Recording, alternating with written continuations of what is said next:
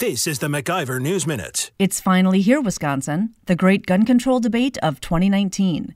Earlier this week, Governor Tony Evers declared that he will call a special session of the legislature in November to debate two gun control measures. The question you need to ask yourself is why now? If Evers thinks gun control is so important, why did he wait so long to push for it? Evers didn't propose any gun control measures last year when he drafted his first state budget. I guess he forgot to remind himself to propose his own proposal. Evers didn't ask the legislature to consider gun control when it convened last January. I guess he forgot to ask the legislature when he gave his televised State of the State address in front of the legislature. So why now? Could it be the governor cares only about playing a crass political game, one that he hopes will cost his political opponents their jobs? I guess we shouldn't be surprised anymore the extreme lengths Tony Evers will go to in his pursuit of partisan chicanery. For the MacIver News Minute, I'm Jen Healy. For more free market news, log on to MacIverInstitute.com.